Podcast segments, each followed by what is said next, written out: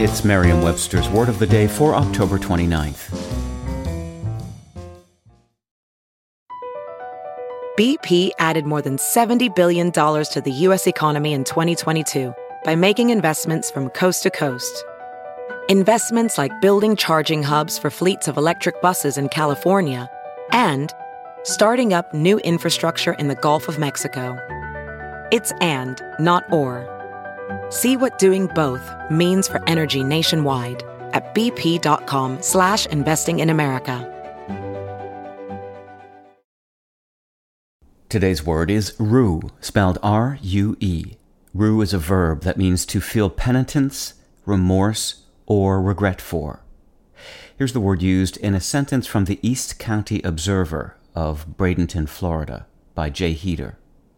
Yes, I rue the day when I'm not allowed to squeeze my avocados to see if they are ripe.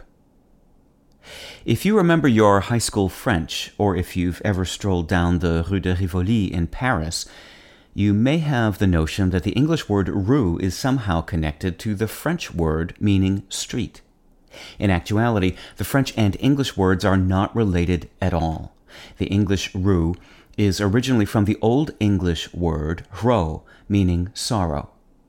Used as both a noun and more frequently a verb, rue is very old, dating back to before the 12th century.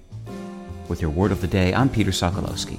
Visit merriam-webster.com today for definitions, wordplay, and trending word lookups.